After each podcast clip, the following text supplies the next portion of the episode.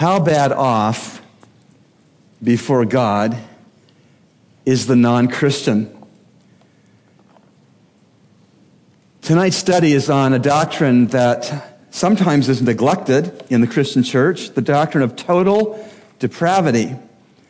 Total depravity is not a teaching from Scripture that non Christians are as bad as they can be because we know uh, non Christian neighbors that are kind and true to their spouses and philanthropic and very nice. Total depravity is the Bible's teaching that the non Christian is as bad off before God without Christ as they possibly can be. And there are some meanings of total depravity that I'm going to move through this evening and some models of total depravity the Bible gives us. And I'll just tell you, we're going to be surfing through a lot of scripture verses, so get your looking up fingers moving with me tonight. The first meaning of total depravity of a non-Christian being as bad off before a holy God without Christ as possible is the Bible's teaching that the non-Christian is under sin. Go with me to Galatians 3. Galatians chapter 3 tells us that the non believer, the unsaved person, is under sin. Galatians 3:22. But the scripture has shut up all men under sin, that the promise by faith in Jesus Christ may be given to those who believe. The person who is not yet a believer is shut up under sin. Secondly, second meaning of total depravity is that the person who is a non-Christian is spiritually dead. There are people that you will transact with this week, that you will perhaps live with this week, work with this week, that are spiritually dead as a doorpost, but they're very much alive physically. To see this, go with me to Romans 5, please. Romans 5, verse 12. The non Christian, in the eyes of heaven, the most important eyes there are, the non Christian is spiritually dead. Romans 5, verse 12. Therefore, just as through one man, that's Adam, sin entered into the world and death through sin, and so death spread to all men because all sinned. One of the consequences of Adam and Eve falling into sin was death. Spiritual death, separation from a meaningful relationship with God. Physical death, the separation of the soul and the spirit from the body. And eternal death, the resurrected body, soul, and spirit being literally, spatially separated from God's presence in a literal hell. And so we're seeing that the meaning of total depravity of a Christian, non-Christian, excuse me, being as bad off before God as he or she can be is that they're under sin and they're spiritually dead. Third, they are under condemnation. John 3 and verse 18. As you're turning to John 3:18, of course, the well-known verse in Ephesians 2:1 also teaches that the, the non-Christian is spiritually dead, but you were dead in your trespasses and sins, it says in Ephesians 2:1. Now, this third meaning of total depravity is the non Christian is under condemnation. John 3, verse 18. John 3, verse 18 says, Jesus' words, He who believes in him is not judged. He who does not believe has been judged already because he has not believed in the name of the only begotten Son of God, under condemnation. Still in John 3, look at verse 36. He who believes in the Son has eternal life, but he who does not obey the Son shall not see life, but the wrath of God abides on him. The person who doesn't see life is under condemnation. Still with the model of under condemnation, go to Second Thessalonians. Second Thessalonians chapter 1. Remember, I said we'd be moving around tonight. Second Thessalonians chapter 1, verses 6 through 10. Second Thessalonians 1, 6 through 10. For after all, it is only just for God to repay with affliction those who afflict you, and to give relief to you who are afflicted, and to us as well, when the Lord Jesus shall be revealed from heaven with his mighty angels in flaming fire, dealing out retribution to those who do not know God, to those who do not obey the gospel of our Lord Jesus, and these will pay the penalty of eternal destruction away from the presence of the Lord and from the glory of his power. When he comes to be glorified in his saints on that day and to be and to be marveled at among all who have believed for our testimony to you was believed. What is the scriptural model for the non Christian? He's under sin. She's spiritually dead. He's under condemnation. And fourth, under the power of Satan. Under the power of Satan. Colossians 1, verse 13. For he, delivered us, that is the Colossian born again believers, for he delivered us from the domain of darkness and transferred us to the kingdom of his beloved Son. This is saying that the person who has not yet been delivered in salvation through Jesus Christ remains in the domain of darkness under the power of Satan. First John, near the back of the New Testament, of course, First John 5 and 19. We're seeing the models the Bible presents for the non Christian in total depravity. 1 John 5 19. And we know that we are of God, and the whole world lies in the power of the evil one. That nice neighbor you have who mows your lawn when you're on vacation, who gives $100 to the United Way who sings Christmas carols on the front of Parliament building is totally depraved. And the reality is that that person without Christ lies in the power of the evil one. The evil one doesn't want anybody in that sad situation to realize it. And so he deludes. He calls freedom what is bondage. He calls joy which is circumstantial happiness. And so these are the models under sin, spiritually dead, under condemnation, under the power of Satan. And the fifth uh, meaning I want to give to you is that they are lost. They are lost. Ephesians 2, verse 12. Ephesians 2 and verse 12 to see that God calls the non Christian in a state of total depravity lost. Ephesians 2, start at 11. Therefore, remember that formerly you, the Gentiles in the flesh, who are called uncircumcision by those so called circumcision, which is performed in the flesh by human hands, remember that you were at that time separate from Christ, excluded from the commonwealth of Israel and strangers to the covenants of promise, having no hope and without God in the world. Lost.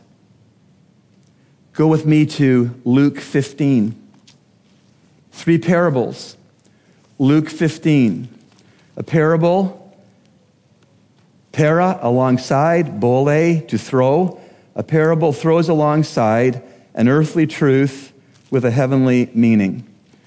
A parable is an heavenly, an earthly truth with a heavenly meaning that stands in need of interpretation. That's a parable. There are three parables in Luke chapter 15 that Jesus gave to cite and to explain and to illustrate the state of total depravity and lostness for the unbeliever. There's a lost sheep, verse 4. What man among you, if he has a hundred sheep and has lost one of them, does not leave the 99 in the open pasture and go after the one which is lost until he finds it?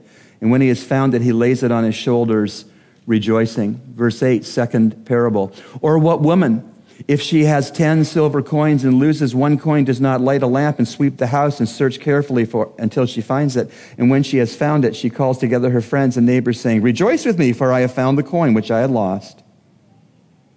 A lost sheep, a lost coin, and then a lost son in the story of the prodigal son. It is interesting and instructive to me, and I slip up on this sometimes that the word and label unsaved does not appear in the Bible.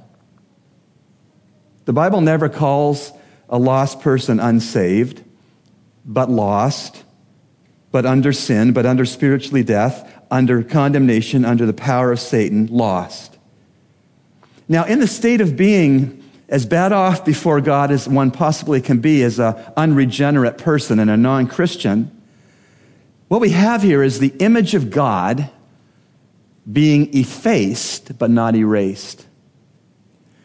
To have something effaced, if there is a sculpture, a statue in a park, and kids come along, and I hope this never happens, and take spray paint and put it all over that bronze statue of that person, they efface the image of the statue, but they do not erase it. You can still see that it is a statue of a founding father of the United States or whatever the case might be.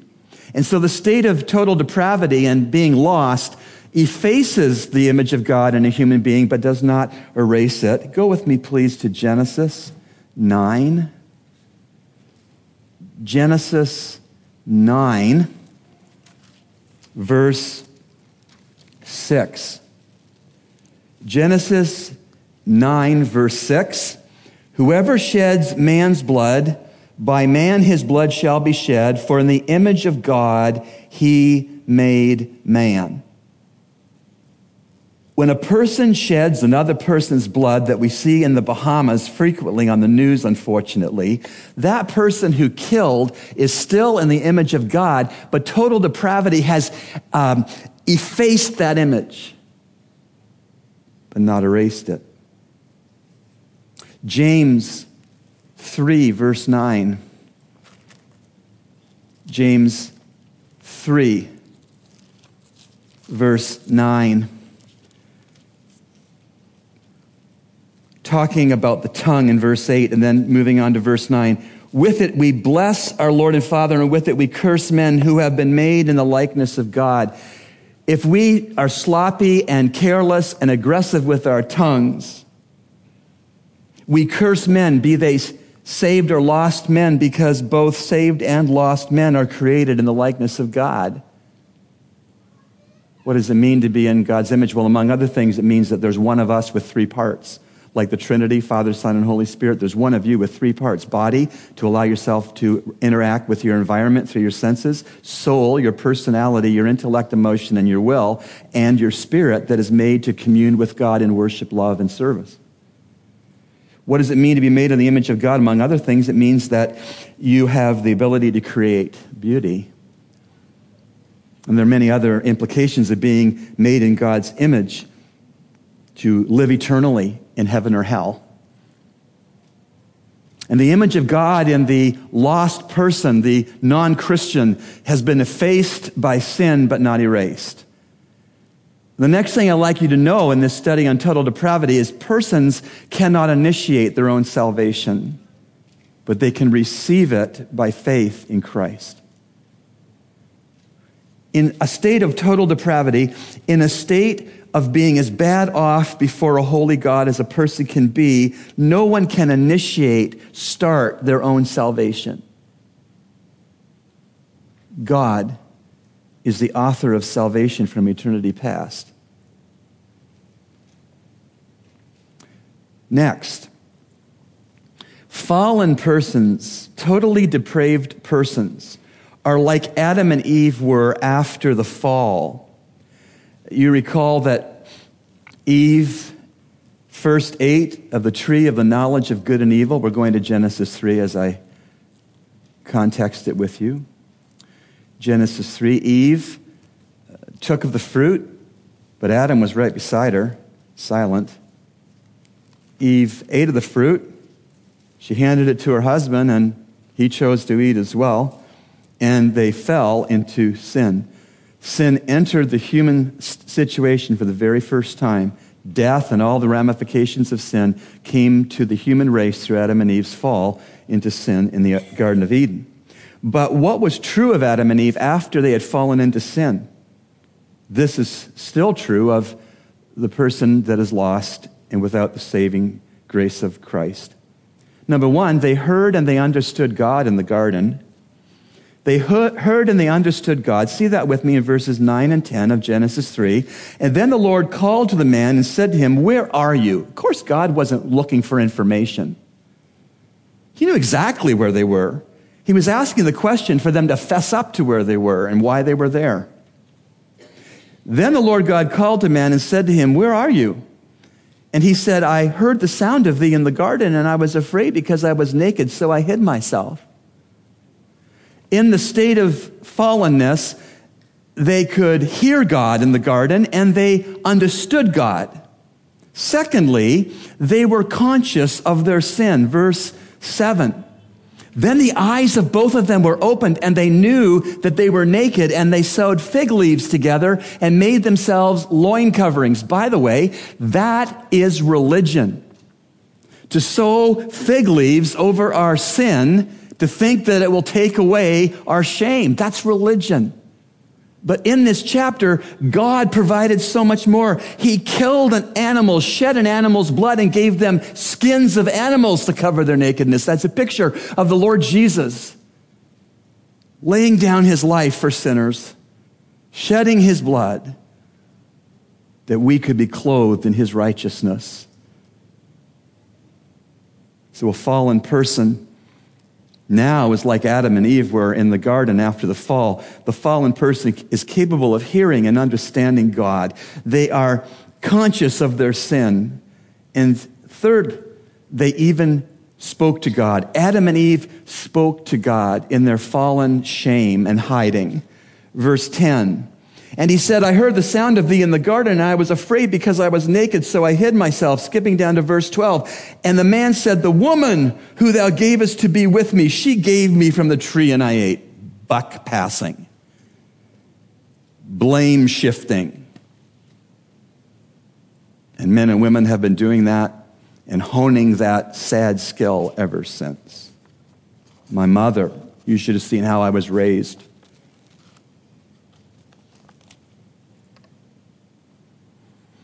These are the meanings of total depravity, and let's see the models. Scripture gives us some models of total depravity that are helpful to us in praying for the lost and in loving the lost, uh, crying over the lost, having spiritual heartburn for the lost, spiritual heart attack for the lost, and spiritual tachycardia to do something about getting the gospel to the lost. The first model I want to share with you is that God calls the person without Christ dead and needing life. Ephesians 2 1, I referenced the verse, but let's go there again, please. Ephesians 2 and verse 1. Writing to the believers at Ephesus, the Spirit of God through Paul wrote, And you were dead in your trespasses and sins, spiritually dead. The lost person is dead in need of life. Colossians, Colossians 2 and verse 13 teaches the same thing. Colossians 2 and verse 13 says, And when you were dead, in your transgressions and the uncircumcision of your flesh. He made you alive together with him, having forgiven us all our transgressions, having canceled out the certificate of debt consisting of decrees against us and which were hostile to us. And he's taken them out of the way, having nailed it to the cross. I've taught you before on Good Friday that when a criminal was sentenced to crucifixion, they were held in a cell before that took place. And they nailed on the door of the cell the capital crimes the person was guilty of. And Jesus Christ took all the sins that we had and have and will have. And they were nailed to the cross, and he paid for every single one of them. Because we were dead and needing life. Second model of total depravity is that the person without Jesus Christ is sick and needing healing. Sick and needing healing. Luke 5 31. Luke 5 31.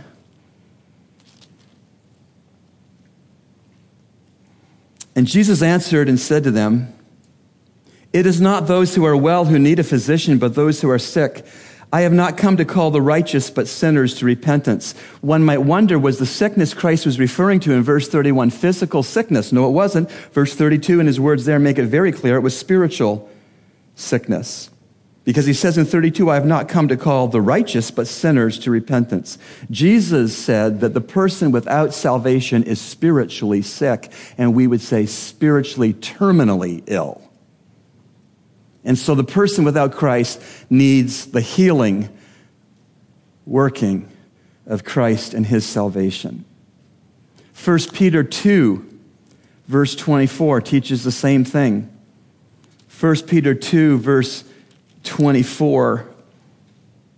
And he himself, Christ, bore our sins in his body on the cross that we might die to sin and live to righteousness. For by his wounds you were healed. Some believers teach that the shed blood of Christ can be applied to cancer. You'll never hear me pray for the blood of Christ to be applied to cancer or epilepsy or any other physical disease because the, the, the disease in view here is spiritual sin disease. That's what the blood of Christ came to cover and to remedy physical illness. We pray for the healing of people with cancer and epileptic seizures and other maladies. Sure, we pray that God would mercifully and powerfully heal people, but don't claim the blood of Christ over physical disease. It's not in Scripture.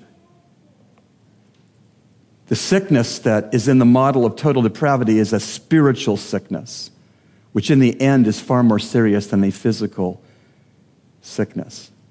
Third model of depravity dead needing life, sick needing healing, poor needing God's riches. 2 Corinthians 8. 2 Corinthians 8 and verse 9. For you know the grace of our Lord Jesus Christ, that though he was rich, yet for your sake he became poor, that you through his poverty might become rich.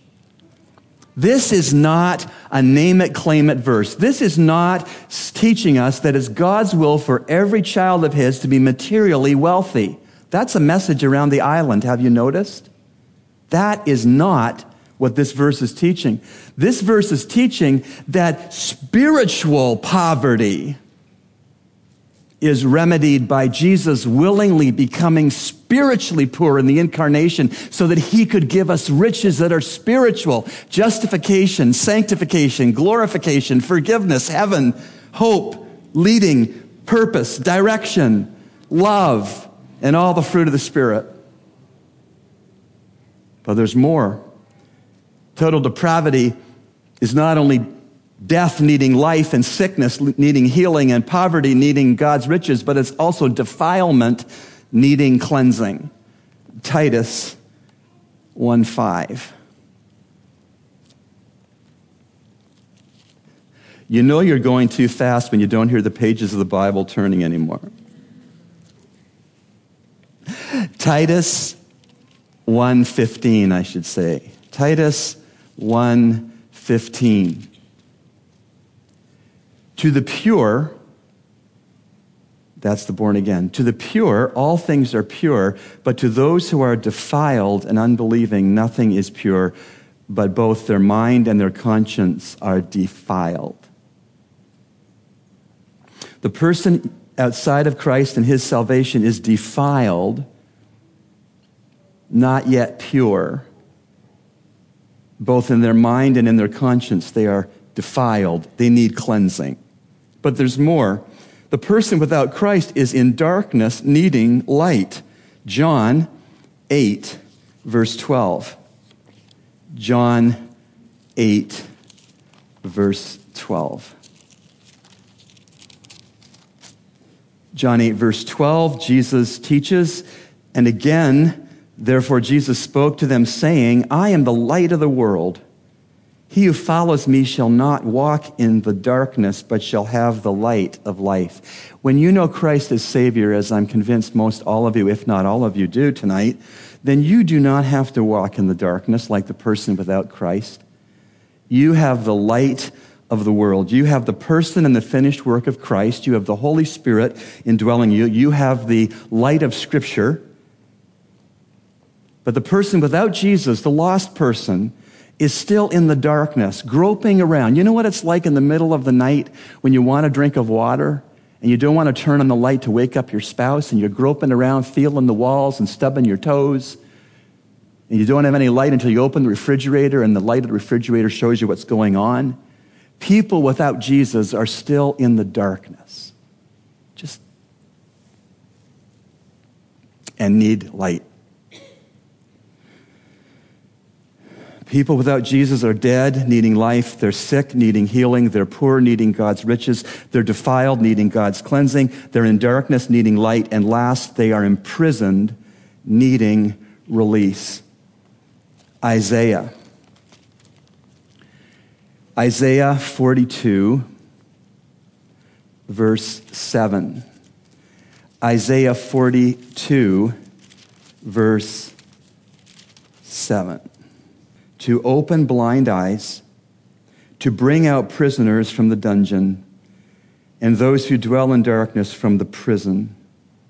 I am the Lord, that is my name. I will not give my glory to another, nor my praise to graven images. It's very clear that God, through Isaiah, taught Judah before captivity that the person without a personal relationship of faith with the living God has blind eyes. They are prisoners in a dungeon.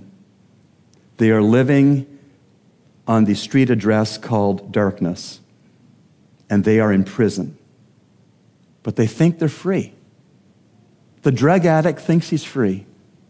The prostitute thinks she's free. The embezzler thinks he's free. The rich person thinks they're free.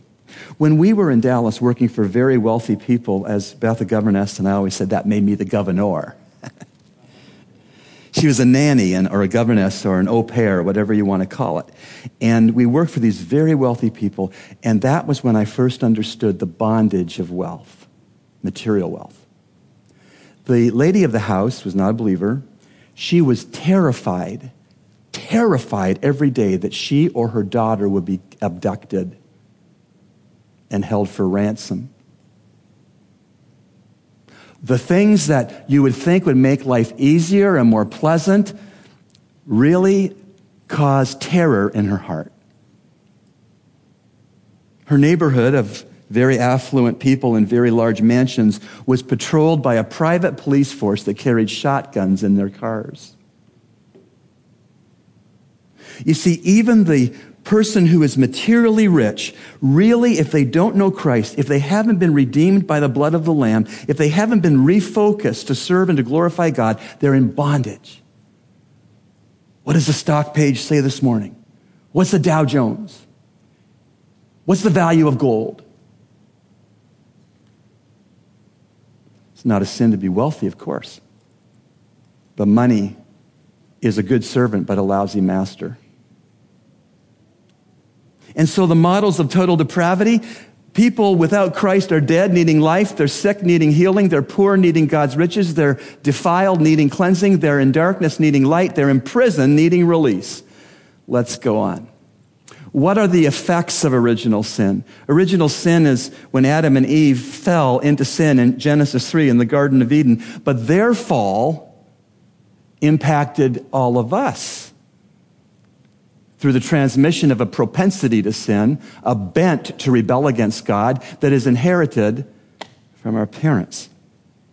And so, what are the effects on us of original sin? Well, let's start with the effects on the individual person. Let's start with the effects of original sin on the mind. 2 Corinthians 4, verse 4. 2 Corinthians 4 and verse 4. Let me pick it up at three. And even if our gospel is veiled, It is veiled to those who are perishing, in whose case the God of this world, little g, God of this world, has blinded the minds of the unbelieving, that they might not see the light of the glory of the, of the gospel of the glory of Christ, who is the image of God. Now, watch this. The effects of original sin on the individual's mind is it's blinded. And except God intervene and assist and open the eyes of the mind of the lost person, it's not opening. That's dire. That's serious. But there's more. The effects of original sin are not just on the mind, they are on the will. Romans 6, verse 16, please. Romans 6, verse 16. Do you not know that when you present yourselves to someone as slaves for obedience, you are slaves of the one to whom you obey, either of sin, resulting in death, or of obedience, resulting in righteousness. When you go through Romans 6, which is a key chapter of the scriptures, if you had a chapter to memorize, only one, I would say memorize Romans 6. When you look at Romans 6, sin is always in the singular, not the plural. A sin, not sins. Remember, I was uh, candidating here, and what's that root you have? Cassava? Yeah. I said that singular sin is cassava, root below the ground, and sins flourish above the ground, the green part. You don't have sins unless you have a root of sin, singular. And so the effects of original sin on the will here are that we are, except for God intervening, we want to, because of the law of sin and death, we want to disobey God. But there's more. The effects of original sin on the mind, on the human will, and on our feelings, even. Let's go to Romans 1 while we're in Romans. Romans 1 28 and 29. Speaking of the downward devolution of people who reject God and do not respond to Him, the light He gives, and He gives them over to themselves. It says in Romans 1, 28 and 29, and just as they did not see fit to acknowledge God any longer, God gave them over to a depraved mind to do those things which are not proper, being filled with all unrighteousness, wickedness, greed, evil, full of envy, murder, strife, deceit, malice. They are gossips. Gossips in that list. Gossip is in that list, along with murder. Must be serious. Slanderers, haters of God, insolent, arrogant, boastful, inventors of evil, disobedient to parents. Disobedient to parents is in that list with murder. Children, obey your parents in the Lord, for this is right. Without understanding, untrustworthy, unloving, unmerciful and though they know the ordinance of God that those who practice such things are worthy of death, they not only do the same, but they also give hearty approval to those who practice them. So when original sin hits you like a freight train, as it does for everybody who's born, it affects their feelings, but also affects their heart. Uh, Genesis 6 5. You with me? You with me? Good. Genesis 6 5.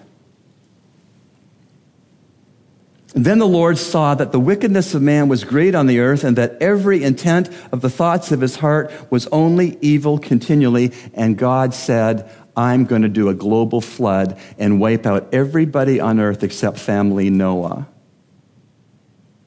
Salvation in the Bible is always by grace through faith, but in different dispensations, how God asks people to demonstrate faith in Him changes. So for Noah and his family, they had to build an ark, and they never seen rain never seen a boat. God gives them the blueprints and they build this boat.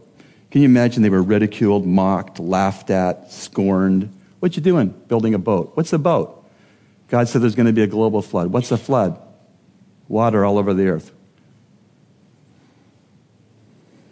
And so it says that the in verse 5 of Genesis 6 and the Lord saw the wickedness of man was great on the earth, and that every intent of the thoughts of his heart was only evil continually. The effects of original sin, Adam and Eve's sin in Genesis 3, has come all the way through. Everyone born of a woman since, which is all of us.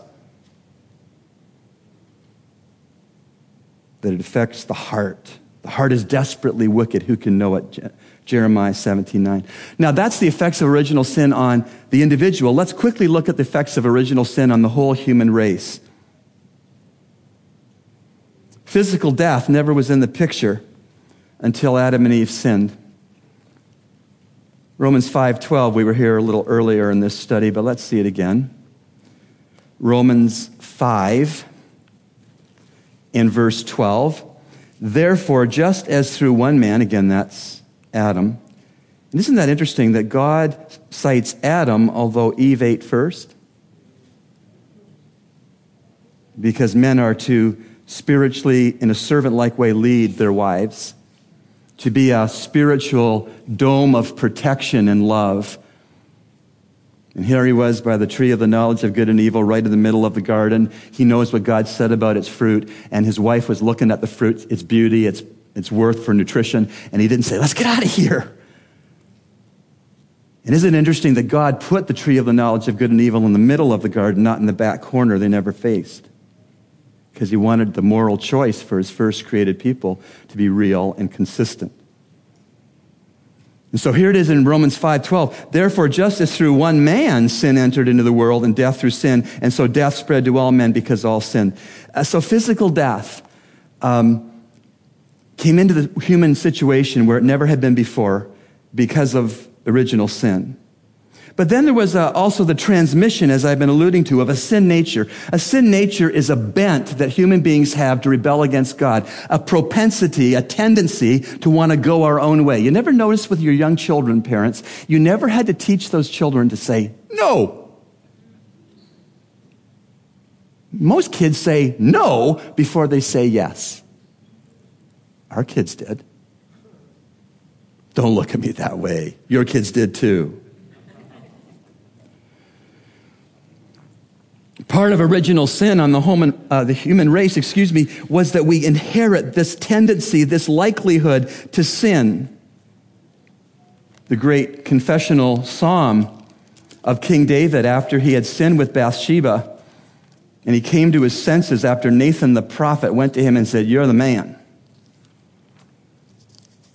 Psalm 51, verse 5 is what I want to show you. In his confession and admission of his sin to God, that's what confession is, calling sin what God calls sin. I hope you're up to date on that. D.L. Moody said, Keep short accounts with God when it comes to your sin. David confessed his sins to God in the Psalm 51, and in verse 5, something very interesting theologically Behold, I was brought forth in iniquity. I was born in iniquity. That doesn't mean that the act of giving birth is sin, of course. And in sin, my mother conceived me. That doesn't mean that intimate relations between a husband and a wife are sin in any way, shape, or form. But what he's saying is that I received a tendency to rebel against God from my birth. From my very birth. People who think that babies are born innocent don't understand the Bible. Now, I believe that babies who are miscarried or aborted go to heaven because of the grace and mercy of the Lord Jesus and his sacrifice. But they're not born morally neutral. That's an effect of original sin. This transmitted sin nature. Also, an inherited tendency to be at odds with the Holy Spirit. Galatians 5:17. By the way, we're getting near the end of the study, so hang in there. Galatians 5 verse 17. Galatians 5 verse 17 in this chapter we see that in verse let's pick it up at 16 but I say, walk or live by the Spirit, capital S, and you will not carry out the desires of the flesh. Apparently, walking controlled by the Holy Spirit is the opposite of living out the desires of the flesh. Living out the desires of the flesh is the opposite of being walking and living in the Holy Spirit's control. Verse 17, for the flesh, sets its desire against the Spirit, the Holy Spirit, and the Holy Spirit against the flesh. For the, these are in opposition to each other, so that you may not do the things that you please. Here's the situation that when you're redeemed, you're given life out of spiritual death, you're given regeneration, you're given the Holy Spirit, but you still have flesh. One of the things we might wonder about is why would that be? God could do anything uh, when he saved us, why wouldn't he just excise, cut out, eradicate our flesh? Because we wouldn't trust him and need him as much as we do with our flesh. Because we wouldn't have sympathy and empathy for persons who are run by their flesh without Christ as Savior. Because we wouldn't pray as much for our own sanctification if we had no flesh. So God, for his own purposes, leaves us with flesh that creates a civil war situation within every Christian. And the civil war situation within every Christian is that the Spirit of God leads and produces his fruit if we let him, and our flesh is in opposition. The flesh will never help us to be spiritual. The flesh will never be our strength to do the will of God. The flesh is a chameleon, it hides. Some flesh actually looks good to the outside observer. Most flesh looks awful but flesh is flesh. And so, original sin for the human race is that we all inherited this tendency to be at odds with the Holy Spirit before conversion and after conversion. What a contrast between the, the, deeds and the fruit of the Spirit in 22 of this chapter. But the fruit of the Spirit is love, joy, peace, patience, kindness, goodness, faithfulness, gentleness, self control. Against such things there is no law. But previous to the deeds of the flesh, what an opposite, what a contrast. Verse 19. Now the deeds of the flesh are evident, which are immorality, impurity, sensuality, idolatry, sorcery, enmities, strife, jealousy, outbursts of anger, disputes, dissensions, factions. This is ugly envying, drunkenness, carousing, and the things like these of which I forewarned you, just as I have forewarned you that those who practice such things shall not inherit the kingdom of God. So part of original sin on all of us as a human race is that the default position we have is that we are in our flesh and it's against the Holy Spirit. Two more things, then we're done. Part of original sin's impact on the human race as a whole is an inherited state of being a sinner. We sin because we're sinners. We sin because we're sinners. Ephesians 2 1 to 3. Ephesians 2 1 to 3. We've hit Ephesians 2 1 three times now. And you were dead in your trespasses and sins, in which you formerly walked according to the course of this world, according to the prince of the power of the air, of the spirit that is now working in the sons of disobedience. Among them, we too all formerly lived in the lusts of our flesh, indulging the desires of the flesh and of the mind, and were by nature, by nature, children of wrath, even as the rest. We inherit a state of being a sinner as part of a consequence of original sin in the Garden of Eden. And last for tonight, original sin impacts all humans that we inherit the need for new birth. I mean, if we're spiritually dead, if we're sinners, if we're depraved, if we're bad off as we possibly can be before a holy God, that does it not make sense that we need to be born over again? John 3, verse 7. You know the story. Jesus, the backwater, obscure rabbi, Messiah, miracle worker, is engaged in conversation by a reverend right doctor rabbi in the seminary at Jerusalem named Nicodemus. And old Nick wouldn't even come by day because he was a little too ashamed to say that this unschooled rabbi could teach him anything, but there was a hunger in Nicodemus' heart for truth that God put in his heart. So by night he went to Jesus. He said the following There was a man of the Pharisees named Nicodemus, a ruler of the Jews, and this man came to him by night and said to him, Rabbi, we know that you have come from God as a teacher, for no one can do the, th- the signs that you do unless God is with him. Jesus answered and said to him, Truly, truly, I say to you, unless one is born again, he cannot see the kingdom of God. I love how Jesus went right to it. Right to it. Nicodemus said to him, how can a man be born when he's old? He cannot enter a second time into his mother's womb and be born, can he? Well, that's a, that was a reasonable thought and question. He was thinking literally. Jesus answered, Truly, truly. A second time he said, Truly, truly, which means listen up. Truly, truly, I say to you, unless one is born of water and the Spirit, he cannot enter the kingdom of God. There's a lot of debate about what being born of water and the Spirit means. I believe in studying this in context and other places that being born of water is physical birth. You know, when a lady's water breaks before delivering? So I think Jesus is saying here you have to be born physically, but then you have to be born spiritually by the Holy Spirit. I like to say if you're uh, born once, you die twice.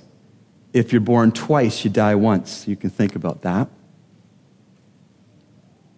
Going on, Jesus said, Truly, truly, I say to you, unless one is born of water and the Spirit, he cannot enter the kingdom of God. That which is born of the flesh is flesh, and that which is born of the Spirit is spirit. Do not marvel that I said to you, You must be born again.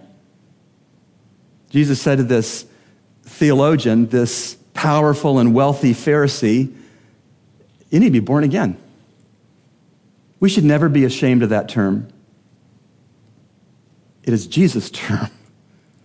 When he had one shot with this Nicodemus, he used the term. We should never be ashamed of the term or the concept of being born again. Because, because of original sin, all of us, our default position is that we need new birth. We need to be born again. I was listening to one of my favorite preachers this afternoon, and it just fit nicely that Alistair Begg was talking about the meanness of born again Christians when it comes to lacking mercy for those who are totally depraved and lost in sin. I can't give you all the details, but Christopher Hitchens, one of this generation's most prolific writers as an atheist, an aggressive atheist, came down with throat cancer, terminal throat cancer and a very malicious and mean spirited and unloving and unkind person sent him a letter that said, Of course, you came down with throat cancer because you condemned and blasphemed God. Die of throat cancer and go to hell. And yet, the Savior said, Come unto me, all that you are weary and heavy laden, and I'll give you rest. We sing about it. Rescue the perishing, care for the dying, snatch them in pity from sin and the grave. Weep o'er the erring one, lift up the fallen, tell them of Jesus, the mighty to save. Though they are slighting him, still he is waiting, waiting the penitent child to receive. Plead with them earnestly, plead with them gently. He will forgive if only they believe. Down in the human heart, crushed by the tempter, feelings lie buried that grace can restore.